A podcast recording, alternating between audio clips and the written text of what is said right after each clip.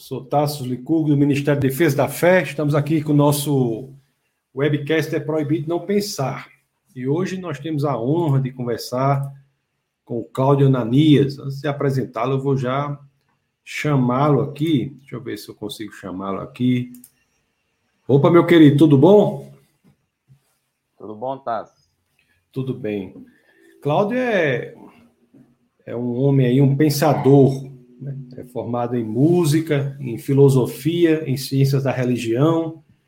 Tem mestrado em filosofia e está já terminando a tese aí do doutorado em filosofia também, não é isso, Cláudio? Tá termina, já tem previsão do, da defesa? Não, você está mais otimista, viu, do que eu. Eu, eu ainda estou na metade do doutorado. Está na metade. Já tenho, já tenho aí dois anos para frente. A doutorado em... Tá na, tá naquela, tá naquela fase de descoberta, sabe? De, de problemas para tentar resolver. Qual é o tema, Cláudio, do seu doutorado? É, é, esse é um ponto interessante, porque o tema também não está definido, né? Mas a, a, minha discussão, o, o, conteúdo, né, o assunto da defesa é da tese é o problema do mal na filosofia de Immanuel Kant. Hum. Eu, eu, trabalho esse é, essa, essa discussão que Kant faz, especialmente numa obra que é A Religião nos Limites da Simples Razão. Hum. Ele trabalha um problema da religião, mas antes de, de considerar a religião como, como a, a consideração é, da religião de uma perspectiva puramente racional, ele vai trabalhar o, é, é alguns alguns temas que vão dar suporte a isso. E um deles é a questão do mal. Do bem e do mal, né? Essa relação do bem e do mal. O ser humano ele é bom ou ele é mal? Como aquelas discussões que, que Rousseau fazia, né? Dizendo que, que o homem era bom, a sociedade é que corrompia ele, a, a, a outra perspectiva, né? Que, que dizia que o homem era mal. E aí, os contratualistas, aquela coisa. E aí a, a minha é, é, pegada juntamente com Kant é, é, mostrar que não é nenhum nem outro, né? O homem, é, ou, ou melhor, o homem é tanto um quanto o outro, né? É, no uso da sua liberdade, ele vai definir a questão da moralidade. Você fará alguma rela relação com o cristianismo aí? Você falou das religiões e tal. Qual é a relação um, com as religiões de modo geral? É, é, não, não, na verdade, a, a minha tese ela não vai entrar no aspecto da religião em si, porque eu me uhum. concentro puramente nessa discussão sobre o mal ou a maldade, né, no coração humano, é, nas ações humanas. Eu não vou entrar é, no mérito da religião ou, ou é, em que isso implica na questão da religião. Eu diria assim que a minha tese seria na primeira parte dessa obra de Kant. Eu não é, expando isso como ele mesmo faz, né? Na obra toda, que é discutindo a religião, de um ponto de vista racional. Você entrará aí na questão do imperativo categórico de Kant e falará sobre isso? É, isso eu fiz na, na minha dissertação de mestrado, né? É, justamente para é, ambientar toda a discussão, né? Eu peguei vários conceitos que ele trabalha e dentro dos conceitos estava também o imperativo categórico, né? Ele coloca como uma das exigências da razão. Cláudio, eu vou dizer um negócio para você. Eu admiro muito as pessoas que leem Kant, porque é uma leitura muito, assim, com todo respeito, né? Eu acho uma leitura um pouco cansativa. Você não acha, não? Você, você, você, você gosta mesmo, assim, porque, rapaz, eu acho uma leitura. Eu, quando eu lia Kant, assim, eu achava um negócio. Eu acho que é um problema meu, na realidade, né? Você, ah, você é se não. senta assim. É não, o problema não é seu, não. Pode ficar não. tranquilo com isso. Eu, eu não conheço uma pessoa que, que tenha gostado do estilo, né? As pessoas gostam do conteúdo de Kant. Isso, isso. Mas é. o estilo, ou seja, de você pegar o livro para se deitar na rede para ler, eu não conheço um, um ser humano assim, não. Muito obrigado, Claudio, por melhorar a minha situação, viu? Agora você me colocou numa situação bem melhor, porque eu estou vendo que tem mais pessoas assim. Porque a pessoa, para ler Kant, Claudio, tem que ser uma disciplina, uma, você só consegue ler profissionalmente Kant, né? Uma outra forma de dizer. Isso, pronto, perfeito, exatamente. É, não, não conseguimos... tem como ler para degustar. É. Agora, o conteúdo do pensamento é importante. Kant é um dos grandes filósofos continentais. É, e, e, e eu diria até mais que isso, né? Eu avançaria o sinal dizendo que ele é, pode ser utilizado tanto para o bem como para o mal, né? No sentido hum. da religião cristã. Ele, ele pode ser é, é, é, fundamento para você pensar numa, numa perspectiva de, de invalidar o conteúdo da religião, como você pode utilizá-lo para fundamentar muita coisa, né? Hum. Cante, é, é, Cláudio, ele faz doutorado na Universidade Federal do Rio Grande do Norte, uma grande, grande figura, pessoa de quem eu gosto muito. Já participamos de alguns projetos, um número já considerável de projetos juntos, né, Cláudio? Já, é. já, já, fizemos. A, a, a, os simpósios de cosmovisão, né, cristã, é. realizou. Uma é. entrevista muito boa que teve também na, na, na, Nordeste Evangélica, né, um programa que a gente tinha. Rapaz, rádio. foi. Me, me, me, me parece, você me corrija se eu estiver errado, mas em toda a história de décadas e décadas de existência da rádio, eu fui a única pessoa com barba a participar de um programa lá. É verdade isso aí, Cláudio? Rapaz, eu, eu, eu diria que pelo menos é, gravado em vídeo, para ter a prova, né? Eu acho que foi você. bater, a, bater a prova. Cláudia é da Igreja Assembleia de Deus, a igreja por, é, por qual eu tenho o maior respeito, maior carinho, participo de muitos eventos, já participei de muitos da Assembleia de Deus, eu tenho muitos amigos da Assembleia de Deus. Nós temos aí uma defesa da fé, do ponto de vista da igreja, tem uma, uma, uma teologia bem próxima da Assembleia, né? nós somos pentecostais e é uma, é teologia bem próxima nossa da, da Assembleia. E sempre tem pessoas muito boas na Assembleia, pessoas que eu conheço. E o Cláudio, Cláudio é uma dessas, dessas grandes pessoas. Amigo, antes de nós começarmos o nosso bate-papo, deixa eu só ler aqui alguns comentários. Aqui tem alguns. Aqui que vocês estiverem nos assistindo, coloque aí os comentários. Nós temos o Guga Tube aqui, ó. Guga Tube diz ah, boa noite. Boa noite, Guga. Temos o Luiz aqui também de Diadema que dá boa noite, está sempre nos acompanhando. Muito boa noite, Luiz. Então você coloca seus comentários. Temos aqui a pastora Jane do Defesa da Fé. Boa noite, graça e paz a todos. Tema top. Vamos para mais uma noite rica em conhecimento. Glória a Deus por isso. Temos o que o grande Franklin dá boa noite, graça e paz, Franklin. Temos aqui o nosso queridíssimo Marcones, Marcones Dantas, dando boa noite. Boa noite, Marcones. Deus abençoe você e sua querida família o Sérgio também é aqui, o Sérgio Roberto Albuquerque, dando boa noite, boa noite. Aqui é nossa querida Lucielma, que também nos acompanha sempre, aqui de, de Americana em São Paulo. Boa noite. A Laide também está aqui, enfim, muitas pessoas estão conectadas conosco. E vocês podem ir colocando aí os comentários que ao final nós iremos ler. Nosso bate-papo de hoje é sobre cristianismo e tolerância, um, um tema aí que bate a porta aí da nossa nosso dia a dia, né? Somos muitas vezes acusados de sermos é, intolerantes e às vezes é por uma, uma falta de entendimento, né, do que é tolerância. Então nós vamos conversar sobre esse esse assunto, o cristianismo, tolerância, esse efeito da secularização que estamos vivenciando. Então, Claudio, como é que você introduziria esse tema, a nossa, a nossa querida audiência aqui? É, eu, é, primeiro, até a, a, só a título de curiosidade para o pessoal, é, queria dizer da formação, né, assim, do que me instigou a discutir ou, ou a pesquisar sobre essa temática, né? É, quando eu estava na Universidade do Estado, eh, me formando em Ciências da Religião, eh, devido às várias discussões que nós travamos sobre a religião em si, ou, as religiões como um todo, né? Esse tema da, da tolerância religiosa ele estava sempre presente lá. Porque o curso ele, ele tem esse fator é, bastante positivo de considerar as religiões de uma perspectiva puramente é, científica, né? pensando nas ciências humanas, e de encontrar pontos de diálogo é, nessa perspectiva de tolerância mesmo. Né? Então, foi um tema que, que me instigou.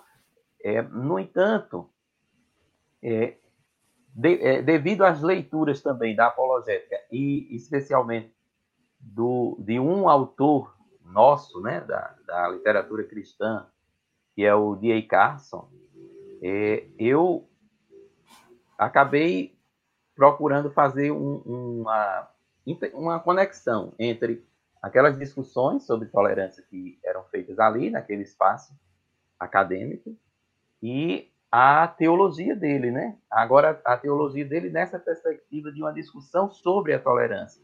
Porque Carson tem um livro específico sobre isso. E, é curioso o título, né? Que é A Intolerância da Tolerância. É, e ele vai explicar que é, o que ele está chamando de, de tolerância ali no título, na verdade, é a nova tolerância, ou a chamada nova tolerância. Então, né? então Claudio, só para resumir, então o, a questão surgiu no seu coração, na sua experiência, em um curso de ciências da religião, em que, em que são várias religiões que são discutidas da perspectiva científica. Então, o elemento da tolerância, naturalmente, é presente nesta proposta. É então, necessário, né? não só presente, ele é necessário, porque senão não, não tem nem como é, começar o diálogo, né? Isso. E, então... e a gente tem lá na formação, só também a título de informação para o pessoal, é, é, muitos alunos que integram o curso de Ciências da Religião, eles vêm de é, matrizes religiosas diversas. Então, a gente tem lá evangélicos, católicos, é, espíritas, umbandistas, é, é, tantos, né? Ateus, ateus, né? secularistas, a gente tem pessoas de todas as é, vertentes, né? E o Isso diálogo na... ocorre. É. Isso foi na Universidade do Estado do Rio Grande do Norte, a UERN. Isso. É isso? E curiosamente, né, Claudio, nós nunca tivemos assim a, esse curso na UFRN. Teve uma época que, que eu tive até a oportunidade de fazer a propositura da criação de algo semelhante, mas acabou que não, não foi, não levei à frente, que eu tive que viajar, viajei para outro, outro país e fiquei um tempo, mas houve essa abertura lá, mas nunca foi a, colocado para frente. A UFRN ela é muito fechada nesse sentido, sabe? É, de ter um curso assim. Inclusive, é, a proposta para o curso de Ciências da Religião, ele primeiro foi é, primeiro ela foi levada ao UFRN. Ela só foi para a UERN porque a UFRN não aceitou, né? É isso que os, que os professores é, nos contam, né? Quando fala sobre a história do curso. Das federais, você tem conhecimento de algum que tenha algo parecido? E parece, é... que, o, parece que o Piauí tem, né? O FPI, né? né é... Minas Gerais, né? É, a de Juiz de Fora, de né? Juiz de a, de Juiz, é, a de Juiz de Fora é muito forte, inclusive. Tem doutorado, tem tudo, né? Isso, isso, exatamente. É, inclusive, a gente tem um dos, um dos professores nossos do Departamento de Ciência da Religião, hum. o professor Valdinei, que foi o meu orientador no hum. TCC. Ele veio de lá, né? Ele é de Juiz, de Fora, ele se formou lá. Eu sei que a Paraíba também tem, a Paraíba, a Paraíba também tem, né, um programa de pós-graduação. Tem, não, mas é, tem, de, tem uma pós-graduação em Ciências da Religião, mas o curso é, é, em, é, licenciatura em ensino religioso. Ah, entendi. É a formação de professores para o ensino religioso no, na, na, nos níveis fundamentais né, da, da escola pública. Sim, Cláudio, aí você, diante desse assunto da, da convivência, com essa convivência experiencial, né, de real com a tolerância, você começou a se preocupar intelectualmente sobre esse tema. Isso. Aí você é... disse que fez uma correlação com o livro lá de Carson, né? Exatamente, por quê? Porque é, Carson, ele parte de um de uma perspectiva, vamos dizer assim, diferente da forma como esse tema é trabalhado é, geralmente na academia. Eu vou é, trazer aqui um conceito dele que clarifica bem isso. Ele diz assim que é, a definição de tolerância, conforme a gente verifica nos dicionários, é hum. aceitação da existência de perspectivas diferentes. Então, uma pessoa tolerante é aquela pessoa que aceita a existência de várias perspectivas diferentes da sua, né? Hum. É, mas a definição da nova tolerância, ou, ou seja, é, como querem colocar para nós né, o que é ser tolerante, eles retiram do conceito a palavra existência. Então, dizendo de novo, o que é tolerância, segundo os dicionários? É a, é, é a aceitação da existência de perspectivas diferentes. O que é que a nova definição traz? Ela diz: é a aceitação de perspectivas diferentes. Só retirou uma palavra. Isso, é, olha, isso aí é uma das formas mais bem elaboradas de colocar essa transformação do conceito de tolerância para a contemporaneidade. Por quê? Porque isso é uma estratégia. Isso. Repita é aí, estra... Claudio. Repita. Ele... que as pessoas têm que entender. Olhe, olhe o que é a definição de tolerância. Diga aí, Cláudio. É a... a definição é a aceitação da existência de perspectivas diferentes. Aí Agora, a contemporaneidade quer transformar isso, tirando uma só palavra dessa definição, que muda tudo.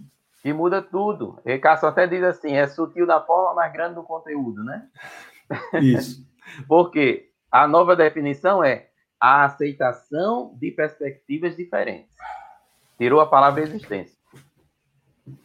Pois então, é. quando ele diz assim, que tolerância é a aceitação de perspectivas diferentes, e diante de um tema, diante de um assunto, né, especialmente da área é, ética, né, do comportamento, a questão moral, você diz que discorda de uma determinada é, posição, a pessoa vai lhe dizer, então você está sendo intolerante. Aí você diz, não, mas por quê? Aí ele diz, porque você não está aceitando a perspectiva. E aí você fica encurralado. Se não prestar atenção na ressignificação que foi feita, né? ou Isso. na redefinição do conceito. Muito bom. Então, então a gente já parte daí. Eu já parti a minha é, é, pesquisa, o meu trabalho, daí, né? Dessa definição que Carson traz. E aí isso vai trazer várias implicações. É. Né? Então, tolerância não é você achar que todas as perspectivas são verdadeiras, é aceitar tudo. Isso. Tolerância é você aceitar ou defender a existência de perspectivas diferentes. Sim. Então, então a, a, a intencionalmente, a mudança é dizer que para você ser tolerante, você tem que aceitar que tudo é verdade. Não, o tolerante aceita que todos têm a sua seu direito de expressar o seu modo de ver, a sua cosmovisão, a sua perspectiva. Mas dizer que perspectiva, perspectivas inconciliáveis entre si são ambas verdadeiras não é questão de intolerância, é questão de falta de lógica. Exatamente. Sim. Vai, Cláudio, vai mostrar um livro aí, é?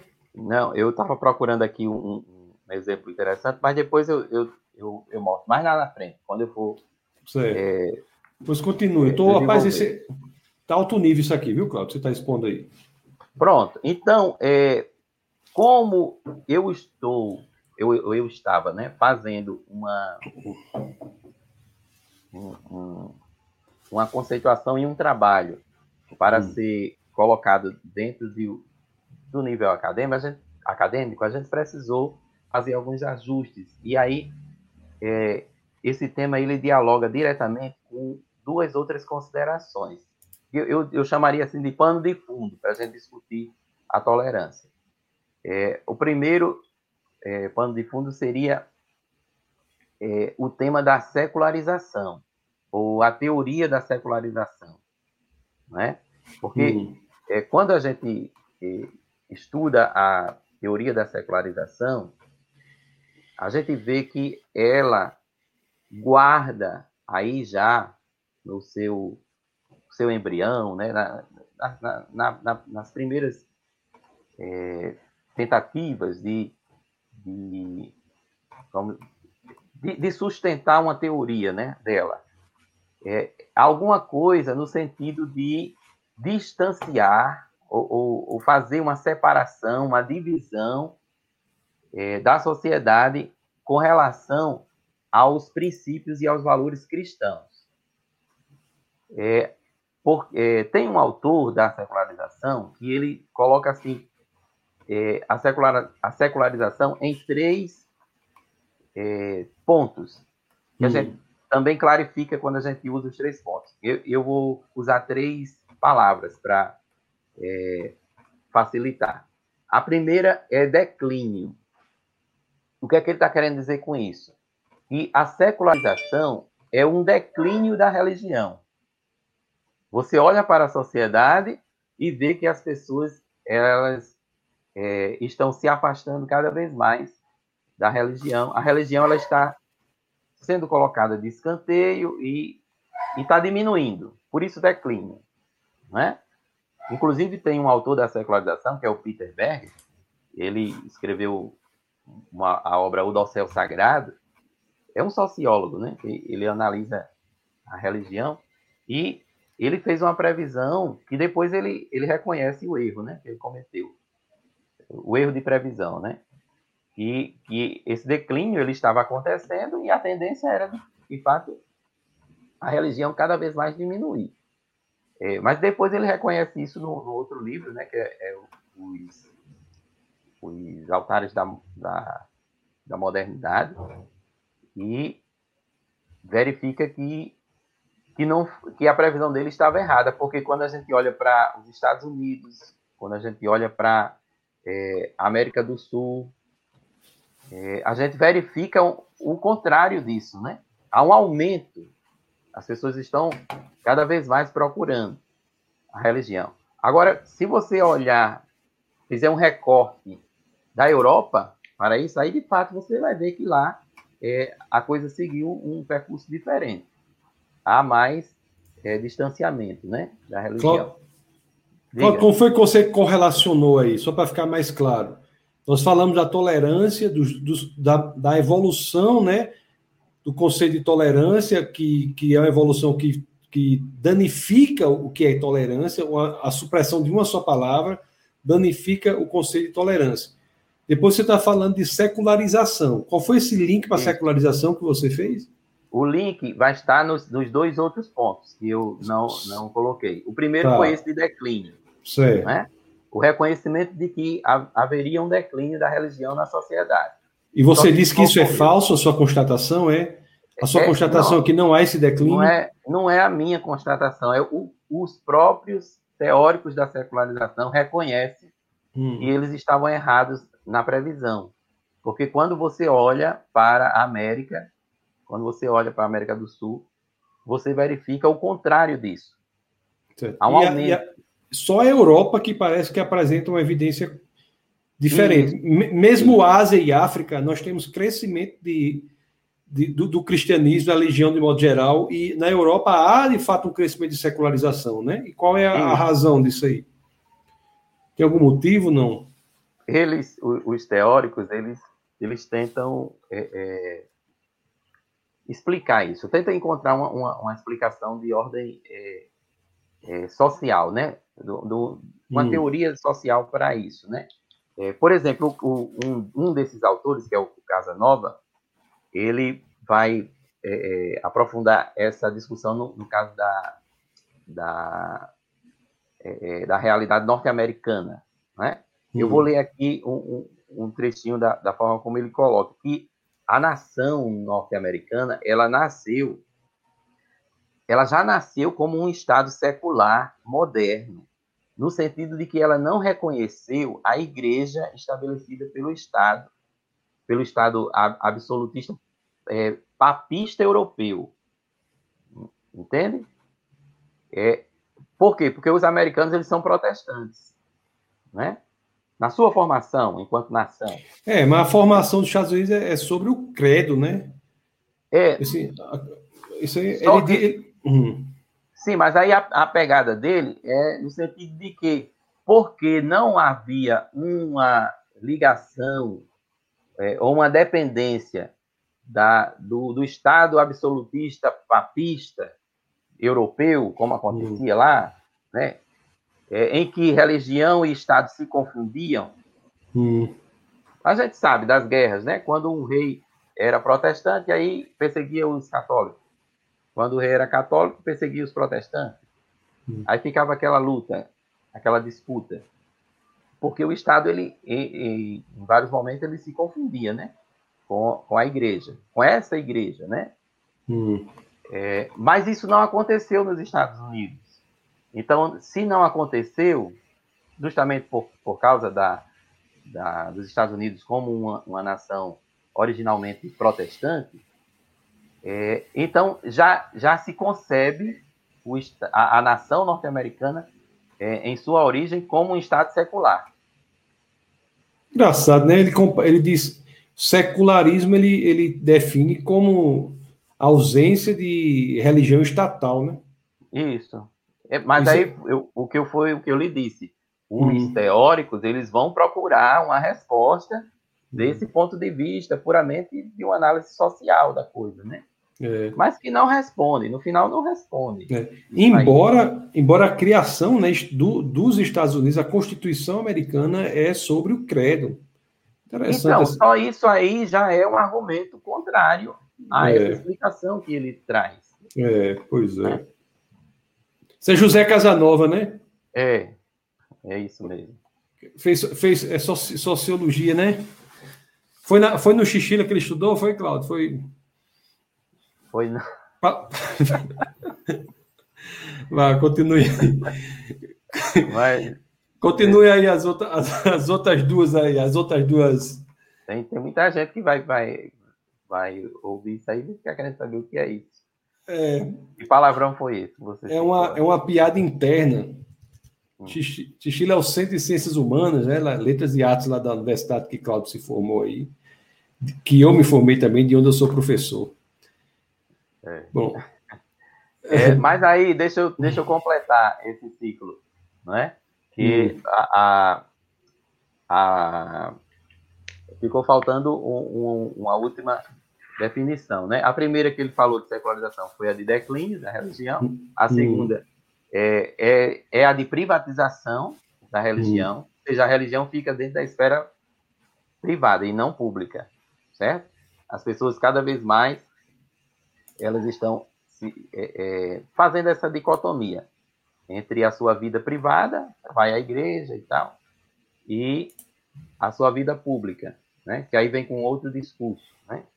Que é algo que, que Francis Schaeffer já denunciava lá nos escritos dele, que a Nancy Fischer, no livro Verdade Absoluta, ela retoma toda essa discussão, é, mostrando que isso é falso, né? Essa ideia de que é, a vida ela está dividida entre as duas esferas, né? Que ela chama de pavimento de cima e pavimento de baixo. É, só para ilustrar isso, também de novo, para não ficar muito virtual, eu estava vendo uma, uma, palestra do, do, seu amigo, o, o Marcos Iberlin, Eberlin, né? O, o, o químico, químico. E, e, ele e ele disse que quando ele era, quando ele não era é, da, da teoria do design inteligente, né? Hum. Ele, mas ele era cristão, né? Aí ele disse que durante a semana ele era um evolucionista e no final de semana ele ia para a igreja orar, né? Adorar a Deus e agradecer a Deus. Aí na segunda-feira ele voltava a ser evolucionista, né? É, ou seja, é essa divisão que as pessoas fazem entre um discurso público que não tem nada a ver com religião hum. e o discurso é, privado, que é a, é a, adoração, a oração e etc. A pregação da palavra, né? Ou seja, eu creio em Deus, eu creio na Bíblia, no fim de semana. Mas durante a semana eu preciso de um discurso é, público. Então, é, a prática cristã uhum. assim, ela se caracteriza como também um tipo de secularização. Seria o segundo aspecto. E o terceiro, ele diz que é emancipação. Né? E seria o quê? É, seria a libertação mesmo da sociedade, das instituições religiosas como um todo. que é o que a gente verifica na Europa. É esse ponto. E é isso que vai incidir diretamente sobre a nossa discussão de tolerância. Especialmente esses dois últimos tópicos. Por quê?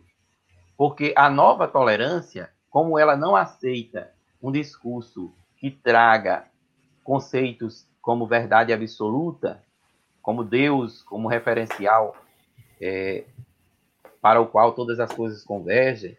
Portanto, é, o padrão moral da vida tem que ser alicerçada nos valores cristãos e etc.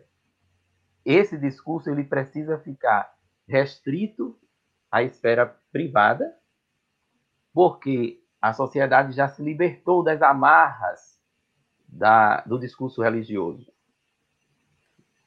o, a, é, a influenciando, né? Mas é, então, é, é, é, é, aí que você encontra o link, entendeu? Da, da secularização com a questão da tolerância.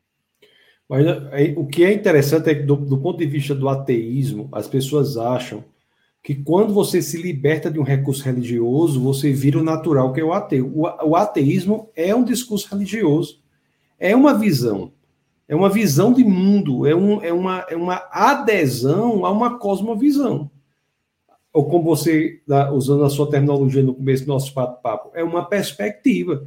O cristianismo é uma visão de mundo, é uma perspectiva, o islamismo, o ateísmo, o hinduísmo. Então, existe também essa tentativa de colocar em categorias diferentes, que o normal é ser ateu, e se você não for normal, você pode escolher uma das religiões. Né? É, o, che, o, o, o, Chesterton, eu acho que ele tem um, uma, uma frase que é assim, né?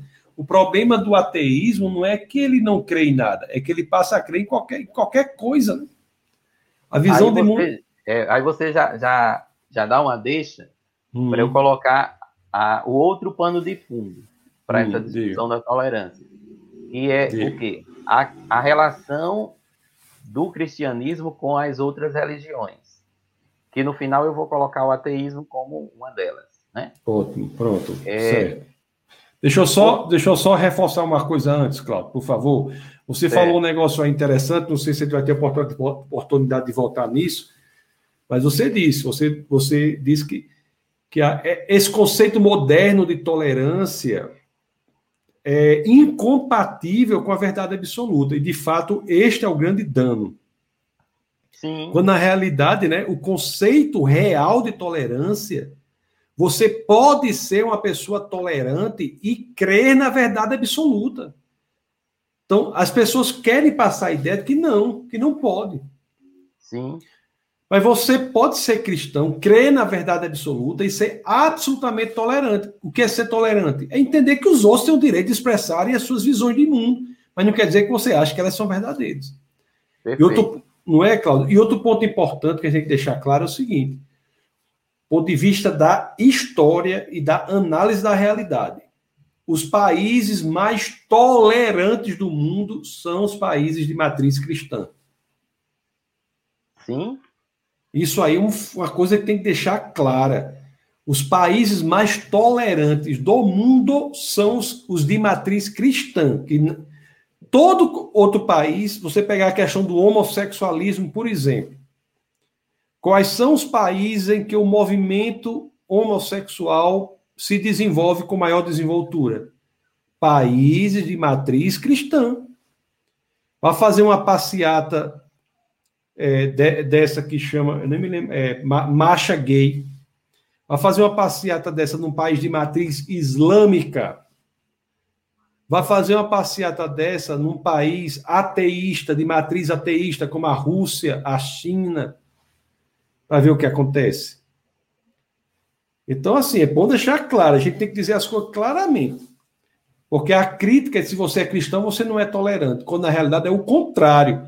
Por você ser cristão, a chance é grande que você seja a mais tolerante das pessoas. Perfeito. Porque o cristianismo ele prega a liberdade, né? Isso. É, é, é aquela ideia de que você deve agir corretamente pelo princípio e não pela força. Porque Cristianismo. Quando você, quando você entrega isso ao Estado, quando você entrega ao Estado né, a, a coerção, e, é, o, a, a, força né, da obrigação, aí você tem a, as incongruências sociais, as desavenças sociais e a desestruturação social mesmo. Porque as pessoas elas não vão se dobrar a isso. Mas o equilíbrio, ele parte do princípio. E quem é que traz o princípio? Né? É o Evangelho de Cristo.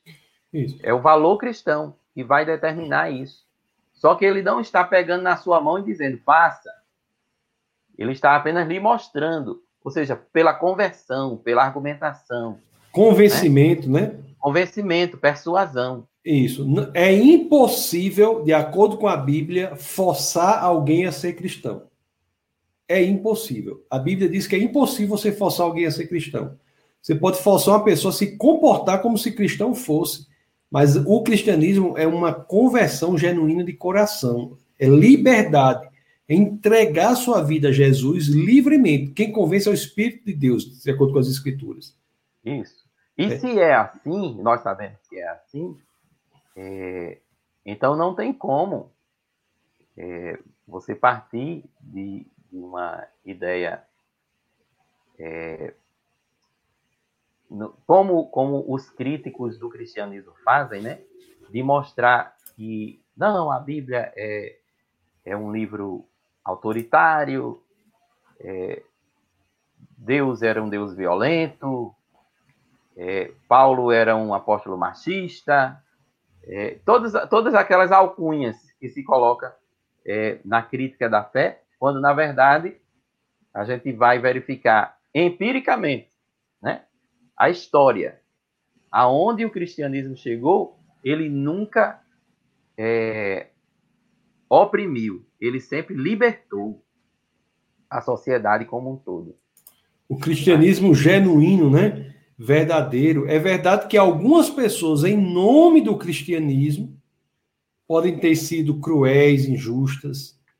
Mas, mas aí eu chamo isso, sabe? É aquela frase que você conhece bem, de, de jogar a criança junto com a água suja do banho. É. Não é? é ou seja, eles pegam uma crítica, ou, ou, uma crítica não, eles pegam uma situação é, histórica de mazelas que foram ocasionadas em nome do cristianismo e reduz o significado do cristianismo a isso, aquele momento histórico, aquele evento. Eu cito que... sempre, Tarso, só para Pois não, isso. pois não, por eu, favor. Eu cito uma cena de um filme, muita gente assistiu esse filme, mas não percebeu isso. É aquele filme O Todo Poderoso, com Jim Carrey né, e Morgan Freeman. É, tem uma cena em que o, o, Morgan Freeman ele faz o papel de Deus, né? E o Jim, Jim Carrey é aquele que recebe o poder na, na, na cidade, né? Na sua circunscrição, para resolver os problemas da, que o Todo-Poderoso dá a ele, né? Ele é Todo-Poderoso naquela região.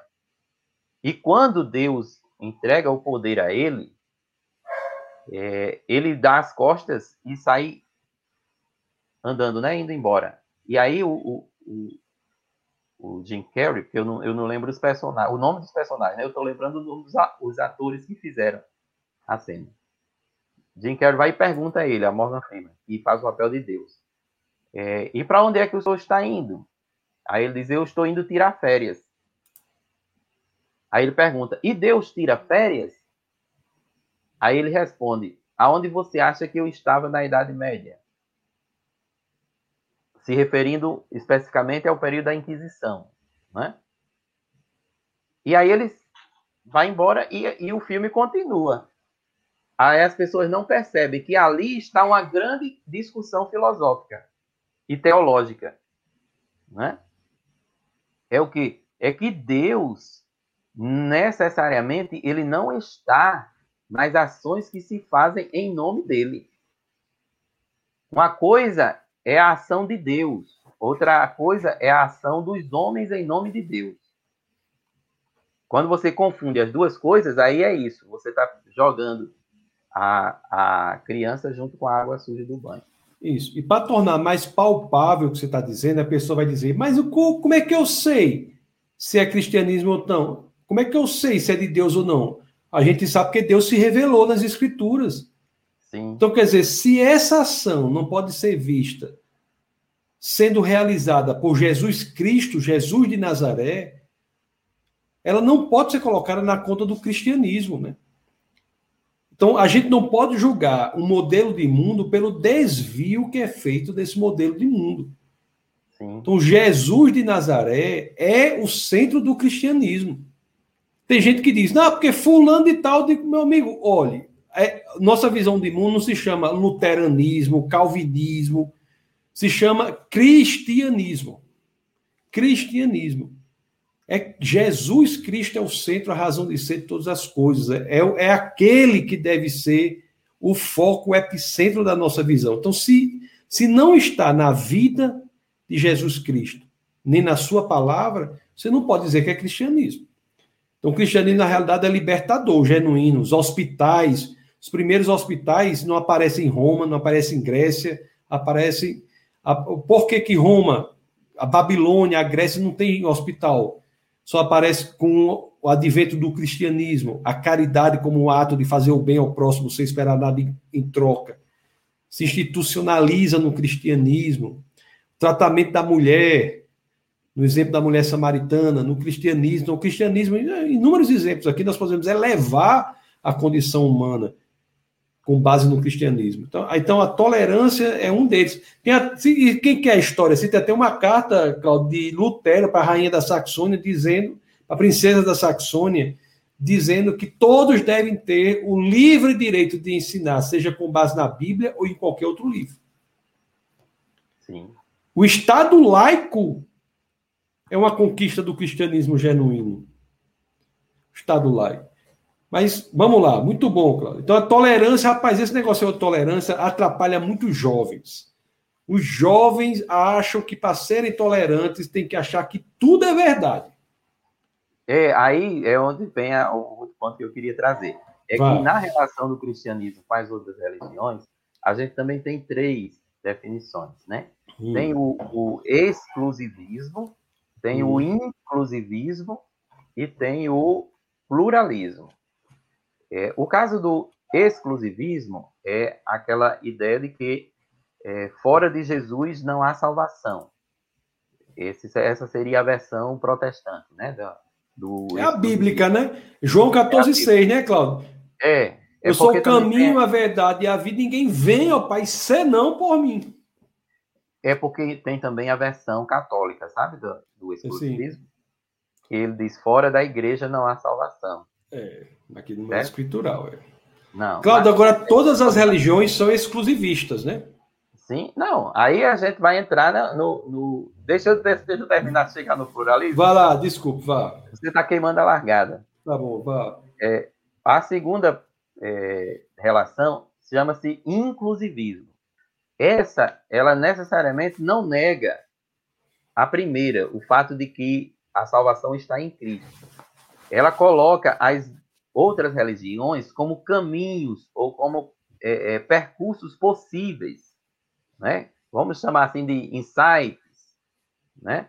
É, é, é alguns, alguns, algumas Todos... particularidades das suas, das suas doutrinas que de alguma forma conduzem a Cristo. Deus é um só, todos os caminhos levam a Deus. É assim que, que Não. toma essa. Não, não. Essa, essa é a terceira. A terceira. É, então vai, na explica. segunda, que é o inclusivismo. Sim. O inclusivismo, ele diz assim que você pode encontrar pontos de contato nas outras religiões. Hum. Certo? Existem certo. coisas que coincidem, a gente sabe. E, e, analisando as várias religiões, há pontos que coincidem entre elas. Né? Pontos de, de convergência. Isso. É, o cristianismo entende que esses pontos aí, eles são é, indícios, né? Eles são percursos, mas que no final vão conduzir a Cristo. Então, não é que todas as religiões elas salvam. A salvação está em Cristo. Mas você pode encontrar pontos de contato nas outras. Deixa eu dar só um é? exemplo. De exemplo entre cristianismo e islamismo. Se hum. você for ler o Corão, o Corão diz que houve o nascimento virginal de Jesus. O Corão fala da segunda volta de Jesus, só que Jesus vai voltar com Maomé, segundo o Corão. É. O Corão diz, e, e, isso é impressionante, né? Diz que há vários profetas mas só de Jesus ele diz que é um profeta sem pecados. Imaculado. Eu até acho que Jesus não é um profeta. Jesus é o cumprimento das profecias. Sim. Mas para, mas para alguém poderia dizer que isso é um ponto de contato. Então você vê em duas em duas religiões, né, bem diferentes, você tem aí pontos de interseção. Olha, tem, um, tem uma obra que é usada também não, como referência na, nas ciências da religião, Hum. É, tem um autor chamado James Fraser, que é o, o Ramo de Ouro. Né? Hum. Ele, ele coloca o, o, as várias religiões com, tendo um, uma, uma história, uma narrativa que, que se assemelha muito. Que é aquela ideia de que há um personagem que vai redimir a sociedade, que vai salvar as pessoas, que vai trazer uma esperança para as pessoas. É, as religiões sempre têm uma narrativa nesse sentido, um mito, né? Os mitos das origens, sempre há é, entre elas alguma relação que chama para um redentor, um salvador, um personagem que é mais proeminente do que todos os outros, porque vai trazer essa salvação, né? É, e por causa disso, é, muitos vão pegar essa explicação para dizer é, para avançar o, o, limite que está sendo colocado aí, de dizer que por causa disso todas então são iguais. Todas as religiões são iguais. Mas, na verdade, tem um autor da teologia cristã, que ele foi um missionário, Dom Richardson, escreveu uma obra intitulada O Fator Melquisedeque. Né? E... Eu tive com ele uma vez, Cláudio. Foi? Eu me, encontrei, eu me encontrei com ele aqui no Brasil, inclusive. Foi, eu não me lembro o ano, faz alguns anos. Ele teve aqui no interior da Paraíba, aqui em Campina Grande, naquele evento que tem lá é, calvinista. Da consciência cristã. É, tem um evento reformado calvinista lá, e ele esteve um, um ano lá que eu estava, e eu me encontrei com ele. Né? Então, o Fator Melquisedeque que ele escreveu. Diga. Pronto, pronto. Ele, nesse, nesse livro, qual é a ideia que ele coloca? É que é, Deus ele não só preparou o evangelho para o mundo, mas ele também preparou o mundo para o evangelho. Como? Isso. Trazendo na consciência das pessoas, e isso é, acaba se revelando na sua cultura, seja nas culturas primitivas, né? Qualquer cultura que seja, é, isso se revela nessas narrativas, nessas crenças, né? São crenças metafísicas. As Isso. pessoas estão pensando de um ponto de vista transcendental. É, tem alguém aí que virá, tem um libertador, né? É, tem um profeta, tem um líder. E, é, e isso, o que é isso? Claudio, isso está sendo preconizado desde o do início da humanidade. Sim. Por exemplo, no dia da queda da humanidade, não é? o que é que é dito? Né? Que haverá um descendente né, que pisará que esmagará a cabeça da cobra. Isso é Deus se revelando gradativamente à humanidade. Só que as pessoas vão pegando isso como de, meias verdades, até que no cristianismo nós temos a expressão genuína. C.S. Lewis, ele diz, né? O cristianismo é o mito que se fez verdade. Sim. É o, é o, é o mito que se tornou fato. Né? Que se tornou fato, é. Isso. E depois é, ele o... vai transformar, que depois ele vai transformar de novo no mito, né? Aliás, Cláudio, Cláudio é, é Cláudio que é um estudioso da obra de C.S. Lewis. Mais para frente, Cláudio, vamos fazer um, um bate-papo sobre C.S. Lewis. Eu tive um aqui na, na, série do webcast com o Glauco Magalhães. Foi o primeiro. Sim. O primeiro foi sobre, não sei se você viu, é bom você ver, que foi sobre, a, a, ele falou sobre C.S. Lewis, que também, eu acho que você já fez uma palestra num Café com Ciência, do Defesa da Fé, sobre C.S. Lewis. Isso, a apologética abstrata é, nas Crônicas de Nárnia, né? Das, das Crônicas de Nárnia. Pronto, a gente podia fazer mais para frente, mas vai demorar uns meses para frente. Vamos fazer um webcast sobre as Crônicas de Nárnia. Sim, ótimo. Sim, Depois eu também, eu também aproveito para indicar um, um, especialista em C.S. Lewis que, que tem, também tem muito a contribuir com isso. Tá? Eu, eu até digo que é, é o professor Pedro Mendes. Tá. É, eu vou, vou colocar vocês dois em contato para você. É... Coloque, para ele participar aqui. É, Quem sabe, eu, você, eu, a gente pode participar até os três, se você quiser. Eu posso até entrevistar vocês dois. De uma sim, vez só. Ótimo. Aí, porque, aí bota os dois para brigar fica só assistindo. Não, eu digo, eu digo sempre assim, que eu sou um entusiasta de C.S. Lewis, ou seja, eu gosto de C.S. Lewis, mas Pedro, ele não gosta, ele é apaixonado.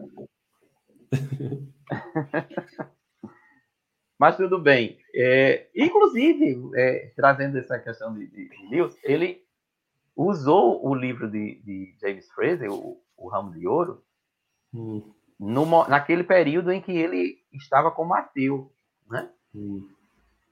Porque foi justamente usando essa ideia. Não, as religiões elas são tudo iguais, porque todas elas têm uma narrativa comum hum e, e que leva para essa ideia de que, no final das contas, tudo, tudo é mito.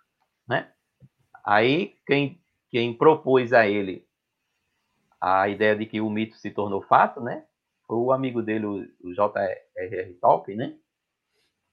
E ele passa a considerar isso e verificar que é, somente a narrativa cristã, ou seja, o mito, né, na cabeça dele, o mito cristão, era que passava é, fielmente dentro de, de uma régua histórica.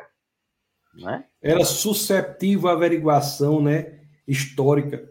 Isso. Tanto, tanto, tanto que a, a, o fundamento do cristianismo é um fato historicamente investigável, que é a ressurreição física de Cristo. Sim. A, a, o, nós Você temos as de dizer que, que é a frase mais corajosa, né? A fase mais corajosa, a primeira a, aos Coríntios, capítulo 15, verso 14. O apóstolo Paulo diz: Se Cristo não ressuscitou, é vã nossa fé, é vã nossa pregação. Quer dizer, ele está dizendo: se não houve um fato historicamente investigável, se, não, nós, se encontrarmos evidências para outra explicação, se não a ressurreição de Cristo, o cristianismo não vale nada. Nem o que a gente está fazendo aqui, nada vale. É impressionante, né? Sim. Bom, mas. Agora, deixa eu só concluir aqui. É. Diga, conclua. Só para eu não perder o fio da meada. Certo. Eu falei do, da, da posição exclusivista. Certo, falei... mas só, só, antes de você voltar para isso aí, só para hum. a gente encerrar aqui, para a gente não falar mais de C.S. Lewis, ele falou de Tolkien e falou de, de, de C.S. Lewis, né? Eles, eles tinham um grupo, porque o pessoal que está nos ouvindo, nos assistindo, talvez não saiba, eles tinham um grupo de que eles se reuniam para discutir, eles eram amigos, que eram os Inklings, que é. eles se que ele, esse nome desse grupo, que ele se reuniu para ir um ler o texto do outro. Foi nessas conversas que muito do livro de um e do outro foram. foram Inclusive, ele foi responsável né, o, o pela conversão, ele foi uma, uma das pessoas importantes na, na conversão de Luas, né? Tolkien. Bom, Tolkien foi responsável. Pronto, vamos passar agora, vamos voltar para o negócio que você está falando aí. Eu, eu dizia que o, tem o, o exclusivismo, tem uhum. o inclusivismo, e a terceira opção é o pluralismo. O pluralismo, ele, ele vai dizer que não existe essa história de que só há um caminho. E só há um uhum. meio de salvação. Por quê? Porque ele vai nessa pegada de mostrar que todas as religiões, por serem válidas, elas são verdadeiras.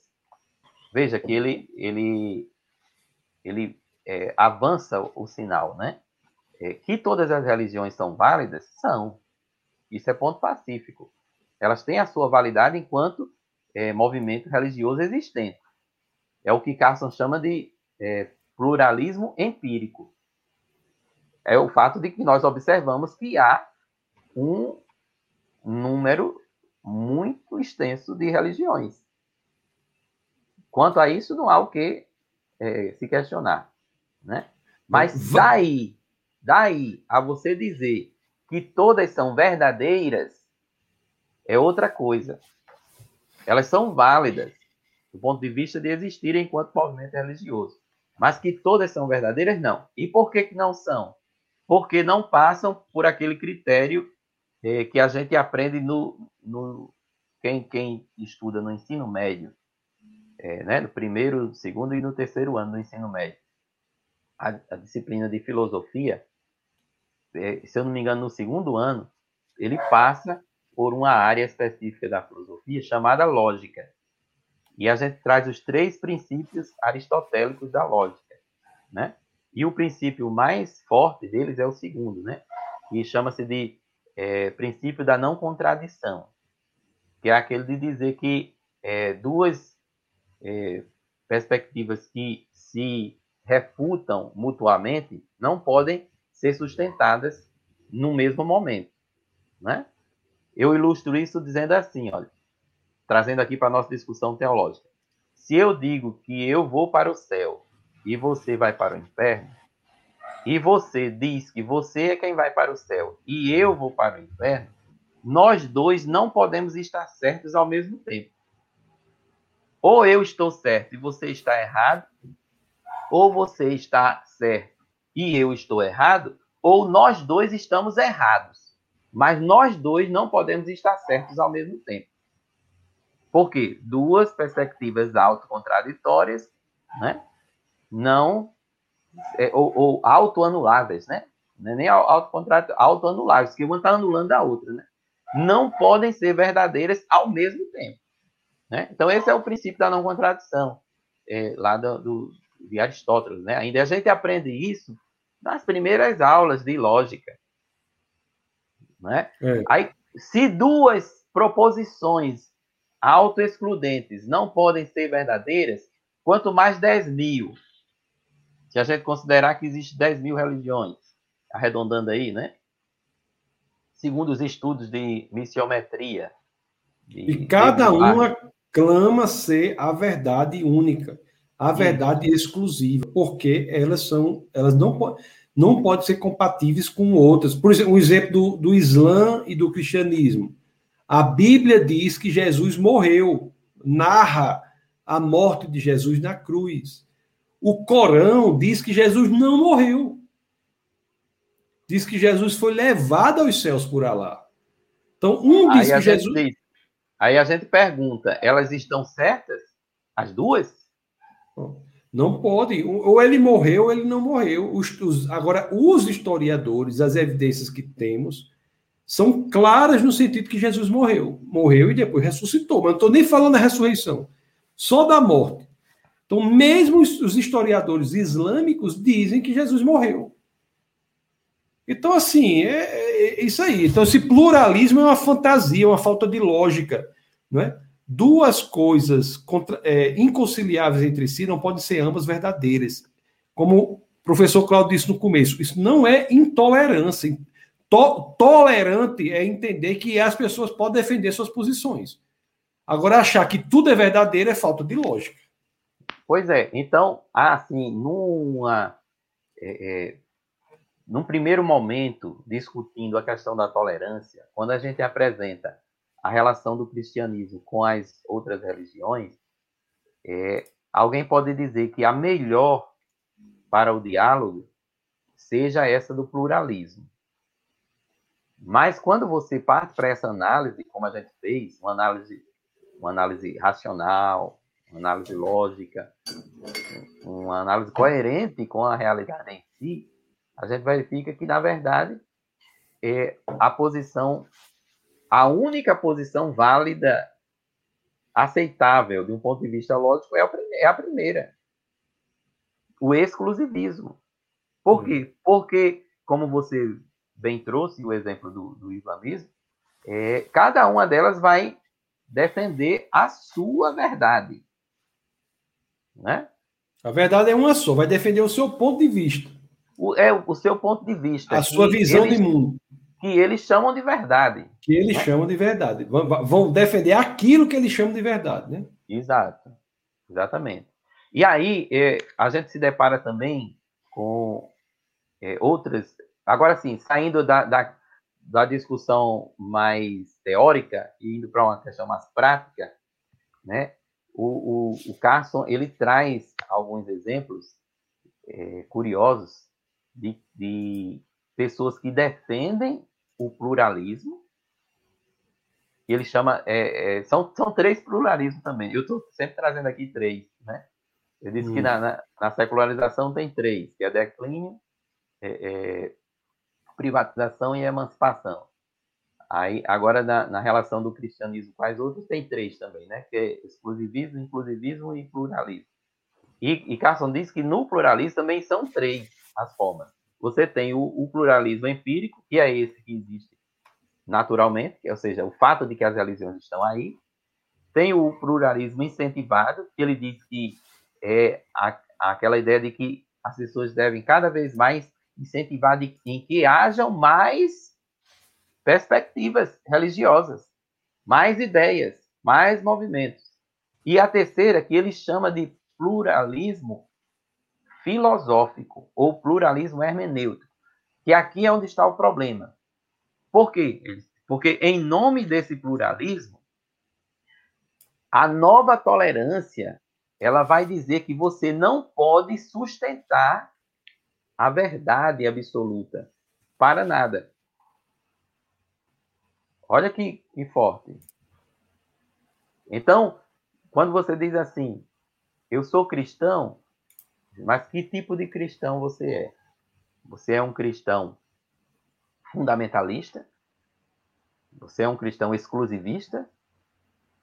Ou você é, é um cristão como uma vez você me confidenciou que teve um, teve um pastor é, é, que disse para você que era um pastor moderno, né? Pós-moderno. Pós-moderno, né? É. Você é um cristão pós-moderno, né? É. Aí disse, não, eu sou um cristão pós-moderno. Aí disse, então tá valendo. É, que não eu existe, né? aceito, né?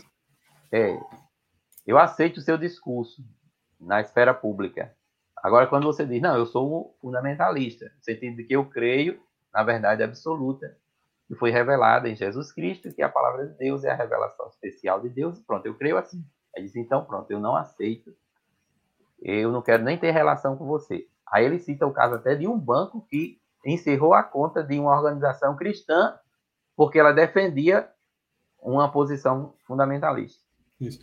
Claro, teve uns jornais aí que quiseram, é, uns jornais publicaram assim, o pastor Tasso Licurgo, def... como se fosse me criticando assim, o pastor Tasso Licurgo defende que o cristianismo é a verdade. Mas, mas, pelo amor de Deus, o pastor vai defender o quê, Claudio? Que o cristianismo é falso. É falso defende que, como se fosse uma crítica profunda eu defender que o cristianismo é a única verdade. É, sim, pessoal, eu defendo que o cristianismo é a única verdade. Isso não tem nada a ver com o fato da pessoa não ser tolerante. Cada um expresse a sua vontade da forma que quiser. Isso, o que diz que algo é verdadeiro ou não é verdadeiro não é o fato de nós expressarmos algo. São as evidências para aquilo. Perfeito. Eu, eu tive um aluno uma vez que foi bastante honesto. Por exemplo, ele, ele, ele me disse assim, ele disse assim, eu sou da religião, aí disse a, a, uma religião aí. Aí ele disse, eu disse, eu sou, aí eu disse, por quê? Ele disse, porque nessa religião eu posso fazer o que eu quiser. Esse foi, aí eu disse, rapaz, muito obrigado por sua honestidade. Porque você escolheu uma religião com base nesse critério aí, que é o critério do conforto, vamos dizer assim. É um critério, conforto. Então, se o critério para a pessoa escolher uma religião for o conforto, a última religião que eu indico para a pessoa é o cristianismo. É a última.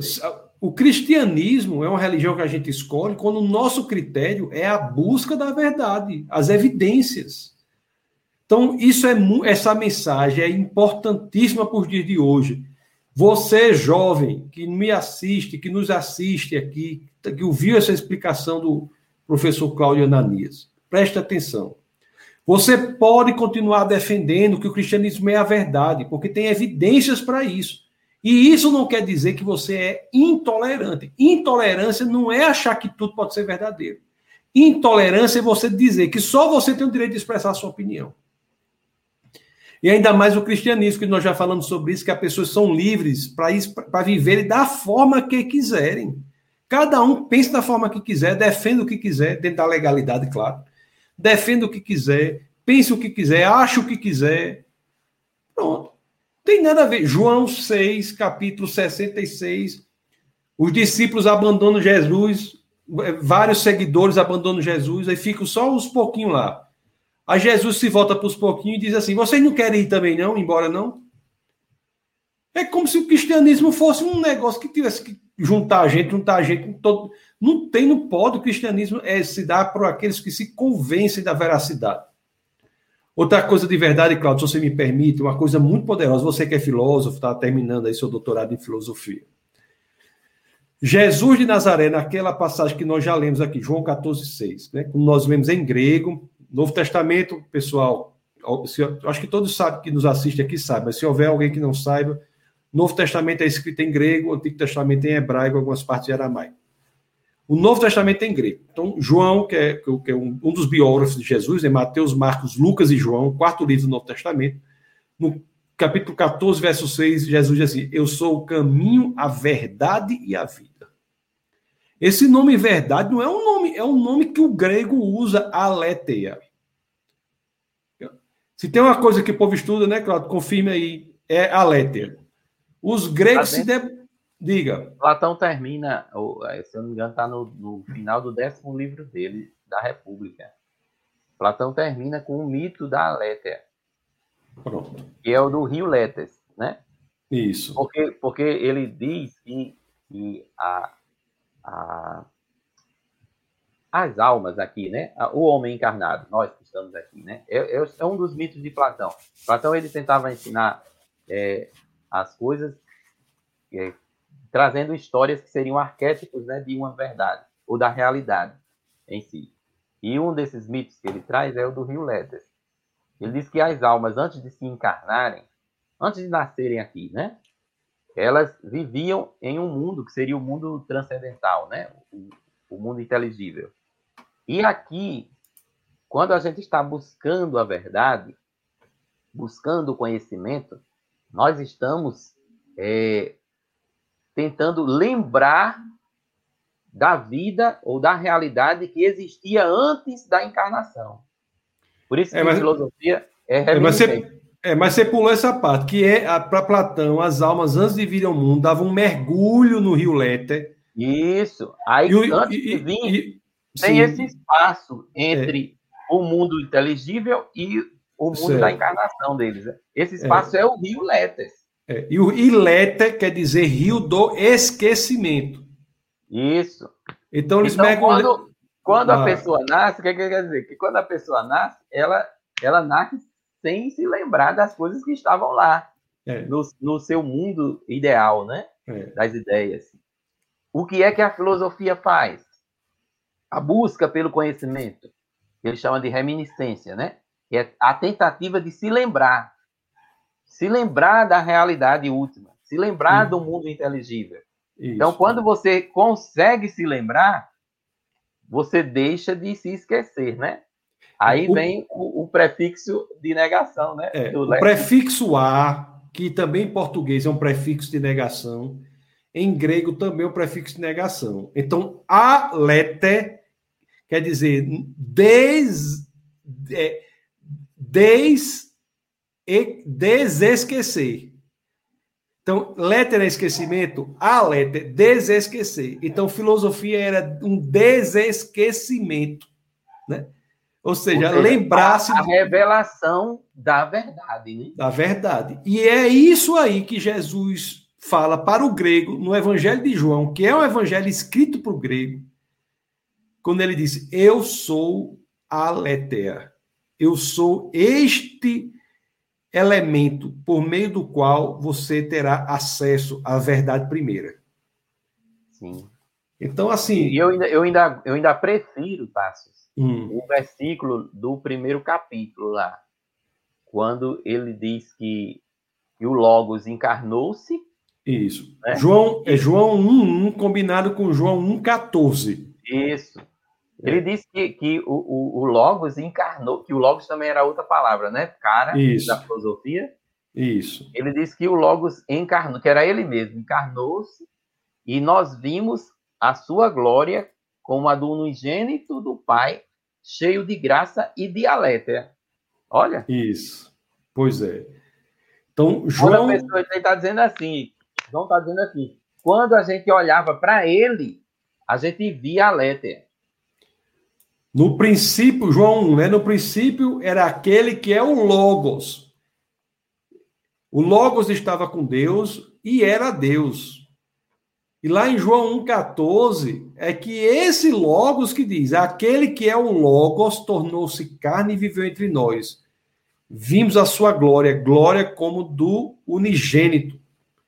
Aí, aí continua: unigênito vindo do Pai, cheio de graça e de alétea. Perfeito. É. Então, Jesus então é, assim, é a verdadeira sabedoria. Isso. Agora, quem quiser pensar diferente, pense, homem. Você é livre para pensar diferente. E se tem um lugar que você pode pensar diferente, são nos países de matriz cristã. Que é o pluralismo empírico que nós defendemos. Ele está aí e, e, tem que ser assim mesmo. As pessoas têm que é, viver conforme a sua crença, conforme Isso. a sua ideia. Né? Isso. Até porque a, se a, a, gente prega que a salvação é individual, a responsabilidade é individual, né? Cada Isso. um dá conta de si. Você não existe neto de Deus, não existe neto de Deus. Não. Ah, fulano é neto de Deus. Já ouviu falar isso aí, Claudio? Não. Todos têm de se fazer filhos de Deus. É individual. Individual. É isso mesmo. Olha, muito... é, é, tem, tem, tem tempo mais não, é? Não, pode falar. Eu vou já ler, daqui a pouco o pessoal coloca os comentários aí, alguma dúvida que tiver. Eu acho que essa mensagem de hoje, Claudio, foi muito poderosa, viu? Está sendo muito poderosa. Eu separei aqui, eu estava olhando aqui. Diga, tá nós temos poucos minutos, mas diga aí mais. É rapidinho. Hum. É uma, uma, uma citação de, de Lewis que você falou, aí eu fui procurar. Certo. Do cristianismo puro e simples, né? Ele é, é assim a defesa da verdade, né? Hum. da moral cristã. Aí ele diz assim, ó. Imagine um país que admirasse aquele que foge do campo de batalha, ou em que um homem se orgulhasse de trair as pessoas que mais lhe fizeram bem. Imagine igualmente um país em que dois e dois são cinco. Pronto. Ou seja, você pode até dizer assim, não, as cor, não existe verdade, está tudo valendo, né? Mas hum. quando você parte para o campo moral, você não tem como fazer a sustentação dessa definição. É como um outro autor comentando isso aí, ele ele diz assim que não existe uma terra onde o assassino seja uma virtude e a gratidão seja um defeito, né? Então, Isso se, se a gente está fazendo uma, uma, defesa da verdade, de Cristo como a verdade, como o caminho, né? se nós estamos sendo exclusivistas, nós estamos sendo coerentes, nós estamos sendo lógicos, nós estamos de acordo com o raciocínio correto. Era só para realçar esse ponto de vista moral. É, e todas as religiões, todas as visões de mundo, repito, são exclusivistas. Não é, não, não é um exclusivismo do cristianismo ser exclusivista. Todas, são, todas são exclusivistas. Se, você, se você diz, é. diz, que algo é verdade, você está dizendo que tudo que não é aquilo não é verdade. Tudo que é incompatível com aquilo não é verdade. É, mas é, principalmente para a turma, essa turma nova aí que hum. está vindo, é, quando você faz uma defesa assim disso, do cristianismo hum. em si, né? Como a verdade. É, e eles vão criticar, dizer que não, você está sendo intolerante por causa disso. É, normalmente a crítica é feita no sentido de que o cristianismo ele quer normalizar ou, ou, ou normatizar todas as culturas a partir da cultura ocidental. já que o Ocidente é cristão, então, na verdade, o que está em jogo não é o cristianismo, é a cultura ocidental que quer é, se sobrepor às demais culturas. O pessoal da antropologia social costuma ir nessa pegada, sabe? Hum. É, e aí eu finalizo essa discussão dizendo sempre é, um dos artigos do Pacto de Lausanne, que foi um documento é, editado lá em 1974, por ocasião do Congresso Mundial de Evangelização, organizado por nada menos que Billy Graham e John Stott. E Francis Schaeffer é, foi um dos palestrantes desse congresso, Congresso Mundial de Evangelização em Lausanne, na Suíça. E Aquele Pacto... Labri fica lá, é? Labri fica por ali, né? Fica na Suíça, lá nos Alpes. Mas é em Lausanne, né? Ou é em outro lugar lá? Não, eu acho que é em outro, em outro local, né? Da Suíça. Certo, mas continue, vá. É, e quando a gente lê o tópico 10, do, o artigo 10 do, do Pacto de Lausanne, creio que é o 10, que fala sobre a cultura, a gente vê que tem a pena de Franz Schaeffer ali, sabe? Hum. É, ele diz assim, ó, o cristianismo, ele não é, coloca nenhuma cultura se sobrepondo à outra. Não, ele não faz isso. Ele avalia todas as culturas segundo o seu próprio critério de verdade absoluta. E insiste, de verdade e justiça, e insiste na aceitação da verdade absoluta, seja qual for a cultura em questão. Então, não é o Ocidente querendo se sobrepujar às demais culturas culturas primitivas, né, asiáticas, etc. Não. É o cristianismo colocando a própria cultura ocidental dentro do seu critério de verdade e de justiça. Nós também estamos submetidos à verdade do evangelho, assim como qualquer outra cultura em questão. Esse ponto tem que ficar claro, né? Que, que claro, é isso que, que a, um olhar puramente antropológico, metodológico, né, não vai conseguir enxergar se não é, é, for sensível à cosmovisão cristã. É o, que acontece, o que acontece, né, Cláudio, que a mudança cristã é de dentro para fora. E uma pessoa, não, e uma pessoa não pode dizer para ninguém o que é melhor para ela, né? Sim. Então, é como eu um... discutia, ó, outro dia eu discutia sobre é, ética cristã com uma colega que vai mais na pegada do, do, relativismo, do constitucionalismo social, e a gente entrou na discussão do, do, aborto, e aí eu fui mostrar, usar os argumentos que a gente utiliza, né, da a vida está na concepção, né, o, o feto humano é um feto humano, não é um feto canino, nem, nem bovino, né, nem nem equino, é um, é um feto humano, e se a vida humana tem valor intrínseco, é, a vida tem que ser preservada, e é toda aquela discussão, aí diz, não, mas no caso de um aborto, aí tem a questão psicológica, todas as mulheres que passam pelo processo do, do aborto sofrem com isso, e aí eu, trazendo todos os argumentos lá, é, aí ela foi e disse assim, é, eu acho que quem deveria decidir sobre isso deveria ser a própria mulher. Aí eu disse, está aí um ponto de acordo que nós estamos?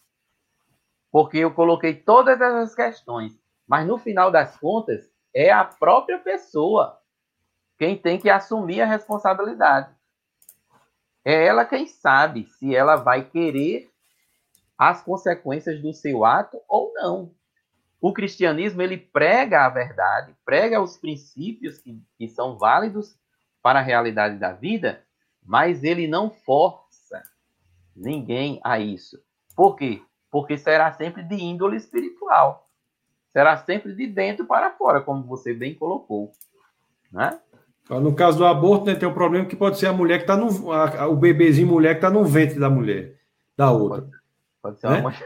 É, entendeu? Aí você quer saber. Eu tenho um, vi, tenho um vídeo aqui no canal que foi feito há, há quatro anos é, que eu vou até pedir para botar aqui no, nos comentários agora, que, que, é sobre o aborto. Que é o aborto, ó, você não precisa ser religioso para saber que é errado. Você não precisa ser religioso para saber que é errado. Então, nós temos aqui, tem, tem até com, com esse, acho que é o, o link aí, vou pedir para botar na descrição do vídeo aqui também. Então, aborto, esse um vídeo que eu fiz há quatro anos, explicando que você não precisa ser religioso para saber que o aborto é errado. Então, o problema do, o problema do aborto é que né, é outra pessoa que está dentro de você. Sim. Então, é uma, mas enfim. Cláudio, vou aqui ler os comentários. Comentários, pessoas podem colocar os comentários. Deixa eu ver se tem alguma coisa aqui. Você tem muito bom, amigo. Foi muito importante essa questão de tolerância aqui para muita gente, viu? Muitos jovens. Ó, nós temos, acho que o Marcondes já vi, né? O Marcondes da Boa Noite. Marcos, acho que já falei, da boa noite, boa noite. Né, o Franklin também, querido Franklin, Franklin é alto nível. Acho que eu já falei o Franklin, o Marcondes, o Sérgio, da boa noite, boa noite, Sérgio. A Luciana de Americana, São Paulo, boa noite. A Laide, da Paz de Cristo a todos, a paz. Nós temos também aqui o Laerimar, muito boa noite, seja muito. É meu aluno na STADEB. Ah, então pronto. Vamos. Muito bom. Sua presença aí, muito obrigado por sua, sua presença.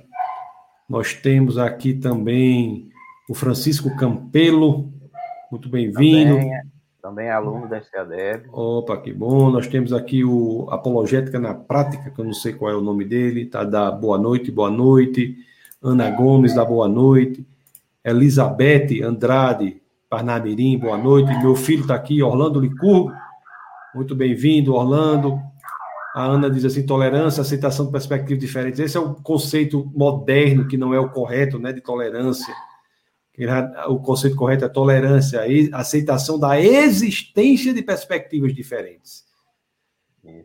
Aí, aí suprime só uma palavra, existência, e você muda totalmente o significado.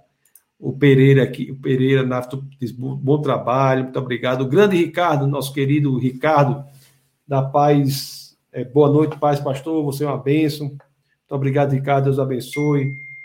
A Ana Gomes diz: excelente tema. Eu acho que talvez excelente tema. Ó, o Francisco aqui diz: ó, saudade da aula de filosofia. Saudade da aula de filosofia. O Ciro, grande Ciro, nosso querido Ciro está aqui. O Amilca Lago, família querida também. Sempre temas interessantes e instrutivos. Nós temos aqui a Luci, Lucinere Moura, Pai do Senhor. Gostei de adiar do novo debate. Eu acho que é aquele sobre C.S. Lewis que a gente falou. Vamos marcar, viu? Sim. Maria Borges diz a paz do Senhor, boa noite a todos. A Ana Gomes diz assim: se eu tivesse ouvido esses temas antes, eu teria argumentado como professor de História da Educação em 2018, quando ele escorria que não existia verdade absoluta e intimidava os cristãos. Ainda teria ressaltado o conceito de tolerância. Pois é, a pessoa diz, não há verdade absoluta, e quer que aquilo que ele está dizendo seja uma verdade absoluta. Não é? Não é interessante? E, outra, Luci... e outra, coisa que acontece muito tá, uhum. é, na, na, nos, nas aulas é, é, quando você traz uma, uma ideia assim filosófica para o debate da coisa uhum. e, e o professor ele se vê acuado pelo argumento Aí ele diz: não, isso aí é, é, coisa de metafísica, isso aí é coisa de teologia. Não tem espaço aqui dentro da universidade, não. Né? É. Quando as universidades você... foram criadas como escolas cristãs, né? Pois é. Diz, professor, se, se, não, se aqui não é o espaço do debate, então o que é que a gente está fazendo aqui, né? É. Pois é, cara, é um negócio. É um negócio.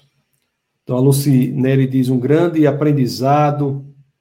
A Carla Rodrigues diz assim: ó, uma live maravilhosa. Estou amando, muitas anotações. A Lucinelli também continua. Não, acho que a Lucinelli é, responde a Carla, né? De verdade, Carlinha também amei. A Carla faz um, é um bonequinho aqui. A Ana. Rapaz, é, que imersão filosófica. É isso aí, rapaz. O Cláudio, o Cláudio é, é, do, vai terminar doutorado de filosofia, o homem alto nível internacional. Cante é menino de calça curta perto dele. Rapaz, você com essa agora, viu? Aí Ana, Ana Gomes aqui diz: a Létea. Agora a eu primeira... com medo da minha tese. A Létia diz a primeira verdade, a única verdade, né? A verdade.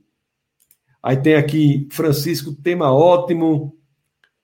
Aí temos aqui o Jorginho, diz assim: Cláudio Ananias explica o motivo das religiões, denominações em querer prevalecer e impor a sua verdade absoluta em relação a outra religião. Quer comentar isso aí? Como é? Explica o motivo das religiões. Denominações em quererem prevalecer ou impor a sua verdade absoluta em detrimento de outra religião. Olha, aqui tem duas coisas. Primeiro é, é que as religiões elas são feitas por seres humanos. E o homem, ele sempre está é, querendo fazer isso, não é só com a religião, não.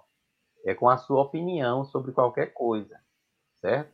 Basta você colocar um, um texto polêmico nas redes sociais para você verificar que é assim, né? É, tem uma frase que eu não, não, me recordo agora quem é o autor, que ele dizia assim, se, se você souber, tá, me, me ajuda aí. Ele dizia, as pessoas não defendem a sua opinião porque é a verdade.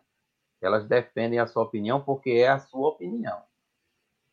Então, é, na religião acontece por causa disso também. São pessoas, a religião, as religiões são feitas de pessoas. Então, as pessoas elas querem sempre prevalecer, como você disse, sobre as outras, né? No sentido de impor. É, então, a, a, a razão é, é esta. Esse é um ponto. Em segundo lugar, a verdade absoluta ela existe por si só. Não é por causa de uma ideia religiosa, de um movimento religioso aqui ou lá, não. Ela existe por si só.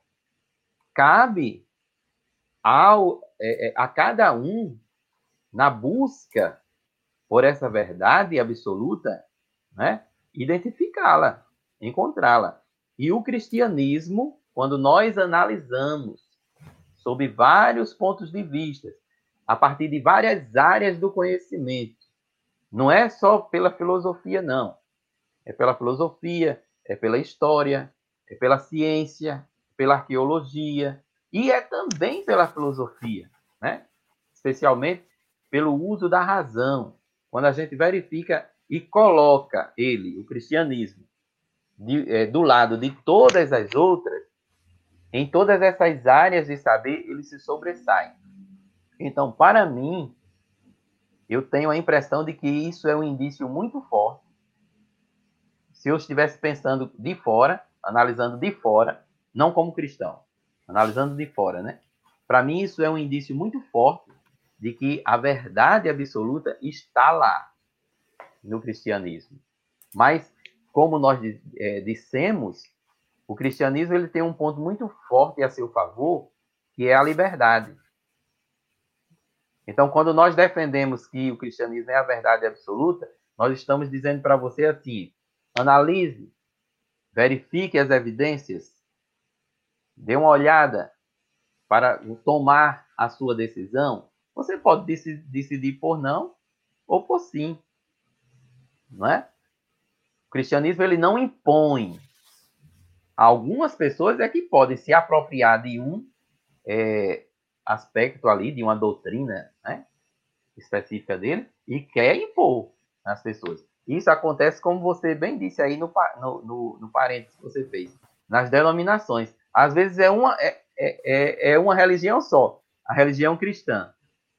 Mas ela tem várias denominações, né? Que são, como, por exemplo, eu sou da Assembleia de Deus e Tasso de Cuba é do Ministério de Defesa da Fé. Ele disse: nós temos muita proximidade, né? Mas vai ter um ou outro ponto ali na doutrina que não vai coincidir. Mas por causa disso, eu vou impor a minha posição sobre a dele, ou ele vai impor a dele sobre a minha? Não. Por quê? Porque são pontos que estão na margem. Ele não está como ponto fundamental, né? Nas coisas fundamentais a gente tem convergência. Nas coisas periféricas Aí a gente tem liberdade. Isso unidade, claro. unidade não quer dizer uniformidade. É Perfeito. É isso? Então, olha, Jesus Cristo é Deus. A Bíblia é infalível. O, o, o, o ministério de Cristo foi suficiente. a suficiência do sacrifício de Cristo. Então são pontos e que todos, todo cristão concorda com isso. Agora, perifericamente, você pode ter pequenas né, variações. Tal. Agora, toda denominação que pregar que ela é a única expressão da verdade, é a verdade revelada, é a verdade única, só aqui, isso é seita. Sim, é importante que haja essa diferença, né? Essa distinção é, aí. É seita. Denominação pregando que ela é a única, que ali você vai encontrar a verdade única, a verdade revelada, a verdade que eles detêm o conhecimento que ninguém mais detém. Isso é indício de, de ser seita.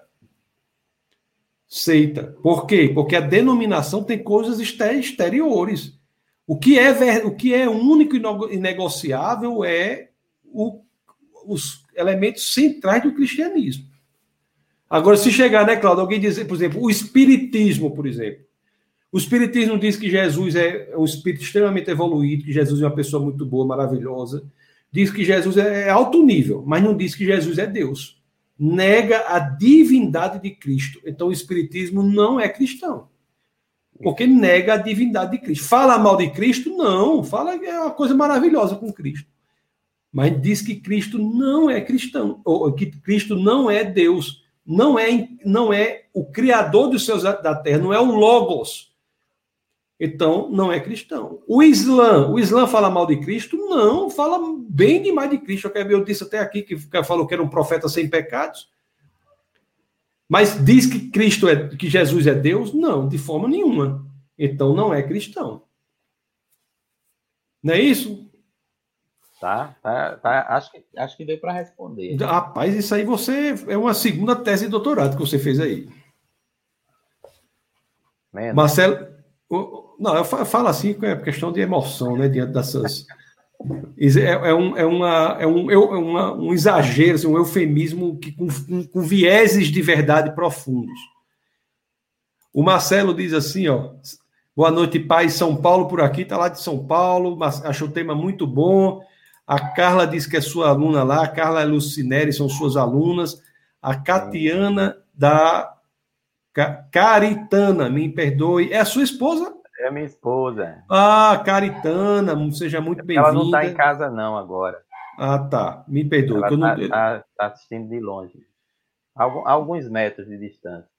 Então, professora Professora Caritana, muito nos honra a sua presença aqui nos comentários, né? Que sua, que sua família seja fortemente abençoada, você, o Cláudio, os seus filhos queridos, né? Que vocês, vocês possam cada vez mais serem é, espelhos do Senhor, refletirem a glória de Deus para tantas pessoas, sejam instrumentos do Senhor na mão de tant, para tantas e tantas pessoas, viu? Um prazer você estar aqui. E o Francisco diz: é um grande professor, Claudio Ananias aí é um professor. Amém. E outra coisa, viu? É de música. Olha, professor de música, professor de filosofia, professor de ciência da religião, professor. É, esse, você acha o quê, rapaz? O cabo internacional. É, é porque, é, tá, para você ser filósofo, primeiro você tem que ser músico. Ah, tá. A Fica música. A aí, viu? Se um dia você quiser ser filósofo. Você que vai ser músico primeiro, né? É. é tá bom. Cláudio, Rapaz, a gente já passou aqui do tempo, queria lhe agradecer imensamente por sua presença.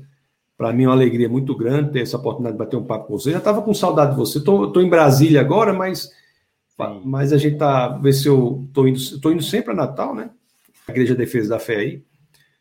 Mas vamos é, ver se nós nos encontramos aí numa dessas oportunidades para poder conversarmos. Muito obrigado, amigo, viu? Foi um prazer, viu, Tassi? Um prazer muito grande é, desafio, né, também, para discutir esses temas. Assim, é desafio de, de duas ordens, né? Desafio porque, porque são discussões é, é, melindrosas, né, de, certa forma, e, e um desafio também de tentar encontrar uma linguagem que, que seja mais acessível, né, que saia daquele, daqueles é, é, é no, no, direito chama juridiquês, né? na, na, na, academia, não sei como é que Filosofês, chama. filosofês. É, pronto, sair do filosofês, né? Eu acho que a gente conseguiu fazer ah. isso aqui. Rapaz, então, para mim, foi um prazer, certo?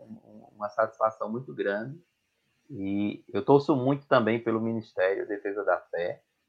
É, eu, eu é, é, devo muito do estímulo à minha ida para a filosofia a aquelas primeiras palestras, aqueles primeiros momentos que você é, começou, né, que colocou ali, né? Eu, eu, a primeira palestra que eu assisti sua, você não nem, nem tem ideia de onde foi. Não, teu não. Lá, lá no, no em, lá em, em, Cidade da Esperança, uhum. no Semuri, você falando sobre os argumentos da existência de Deus, né? Foi, foi ali que eu comecei a despertar para a filosofia, né? E é, é, embarquei assim nesse universo e é, é um, uma riqueza no sentido de, de, de, de trazer um arcabouço de fundamentos muito importantes para o cristianismo. E aí fica a minha palavra final de estímulo para as pessoas é, crerem e pensarem também, né?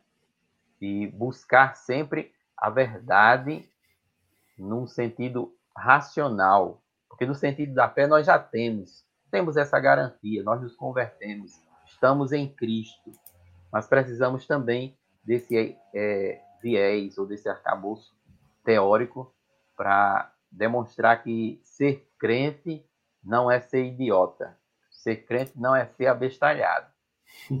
Ser, né? ser é. crente, ser cristão é estar em sintonia com a verdade, com a razão, com a lógica, não é? Então, foi uma maravilha. Deus abençoe. E muito obrigado, né? Pela, pelo convite e participar desse momento.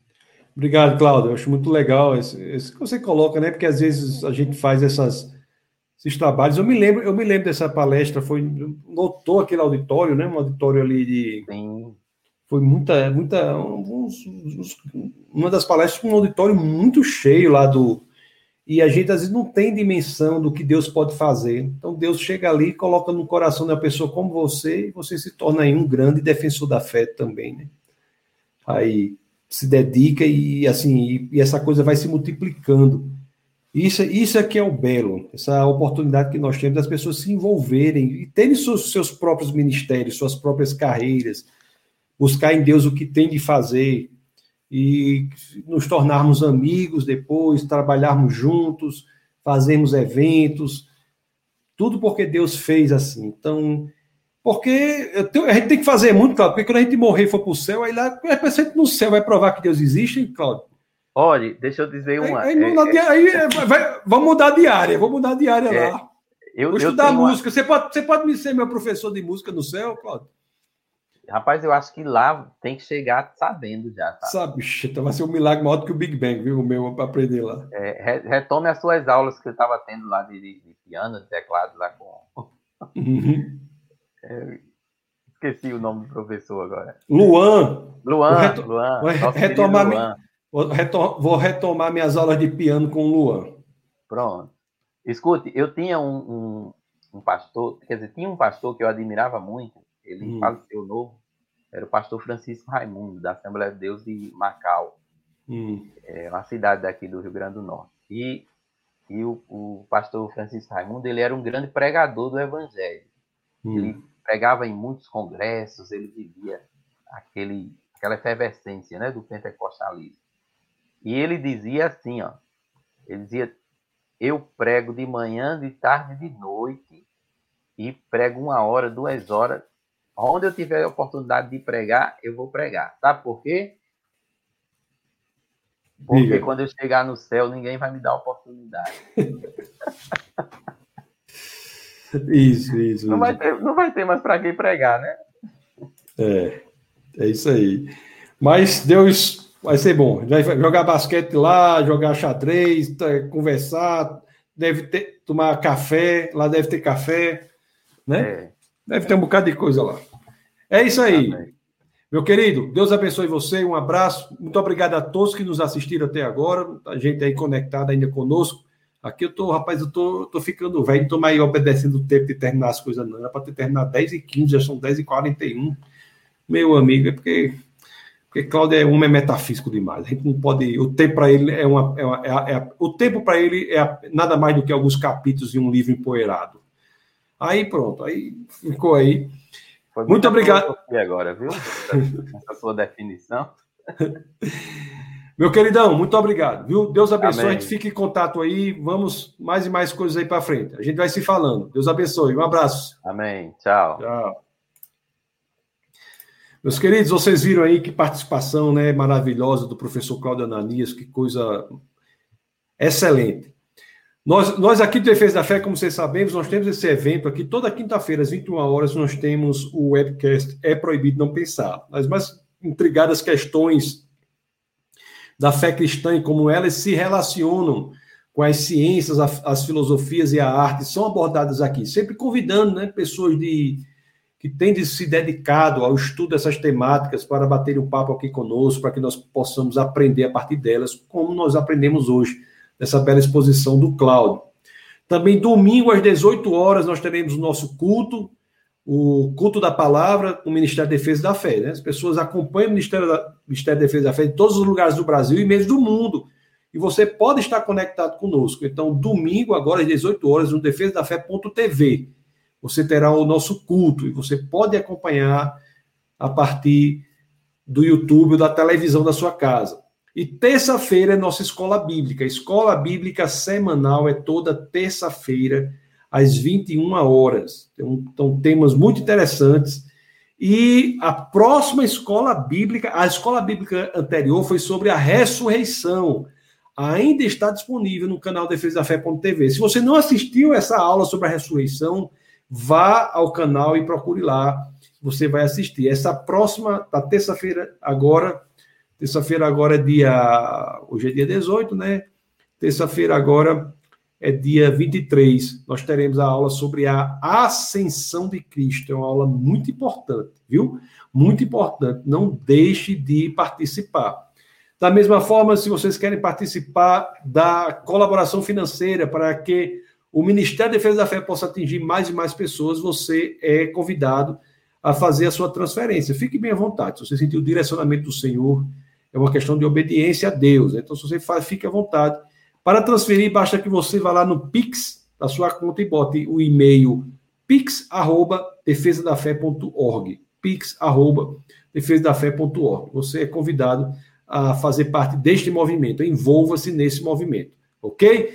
Deus os abençoe poderosamente, que o Senhor possa cada vez mais encontrar espaço no nosso coração, para que tenhamos a coragem de refletir a sua luz nesse mundo em trevas possamos ter a coragem de mostrar aos outros que há esperança no mundo que grita em desespero. Este é o nosso papel enquanto cristãos, mostrar que há uma resposta para perguntas tão desesperadas. E essa, essa resposta principal, profunda, não é um conceito, não é uma ideia, não é uma vacina. Essa resposta não é nada senão uma pessoa, Jesus Cristo. Não é que você não vá se vacinar, vá, faça tudo mas nunca perca de perspectiva que o centro da nossa salvação está em Cristo Jesus, ok? Então, Deus abençoe e nunca se esqueçam, aqui no Defesa da Fé é proibido não pensar. Um forte abraço e até domingo, agora às 18 horas, no culto da palavra. Eu espero contar com sua presença lá. Estamos pregando sobre o Evangelho de João, domingo, agora às 18 horas. Um abraço, fique na paz do Senhor e até mais. Essa foi uma produção do Ministério Internacional Defesa da Fé, um ministério comprometido em amar as pessoas, abraçar a verdade e glorificar a Deus. Para saber mais sobre o que fazemos, acesse defesadafé.org.